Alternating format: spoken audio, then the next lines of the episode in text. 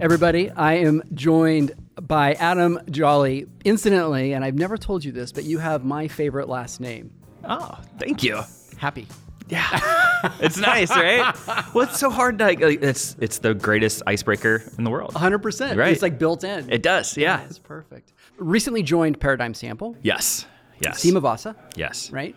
We are at SampleCon live on the floor in person, like literally three or four feet, three feet wild, from right? each other. I know. And we've hugged. Yeah, That was nice. it's been nice. yeah. It's so weird, not just like uh, you see people's faces, and I just expect like their little name down in the corner, just drifting. You know, the little zoom, Totally, like how it is. it Yeah, and so it's so nice to see people and like read mannerism. I mean, like, everything is it's just amazing. Yeah, 90% of communication is below the neck, they say.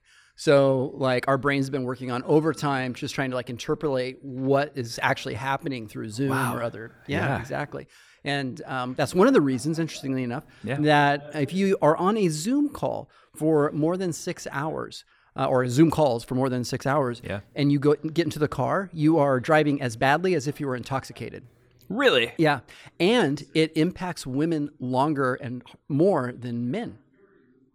Okay. probably the hypothesis is because they have a little bit more caring about like that experience. I would say so, and more just observant Yeah, in general. Yeah, ex- you're absolutely Yeah, yeah, right. So, for so sure. it's super interesting. Like, it's nice to feel like This is a we're lot let of down. great data for Zoom, right?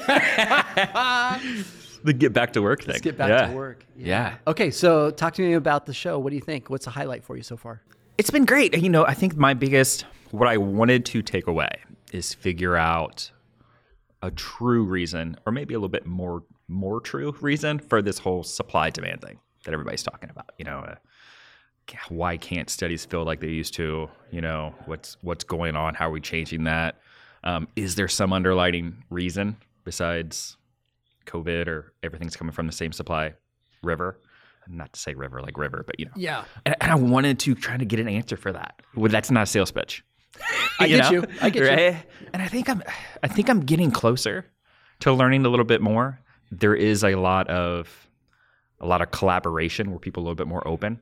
I think that in the past, that's not just one person wins.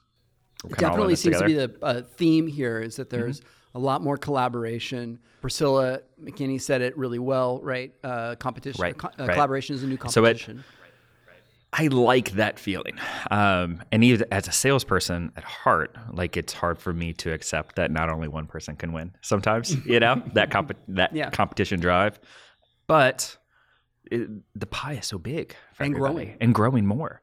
And that's, I mean, part of things we've learned in the last year is more people are doing research than ever. It's, it's harder to fail because, or, or the impact of failing is so much more. And so you have to do the research. You have to figure out. And people are working together to fill in the holes rather than you know that's it's a lot easier to invest in that than to build your own thing Yeah, 100%, and rightfully so. So, uh, Paradigm Sample, you guys have had a tremendous year Yeah. um, through COVID. Congratulations. Yeah.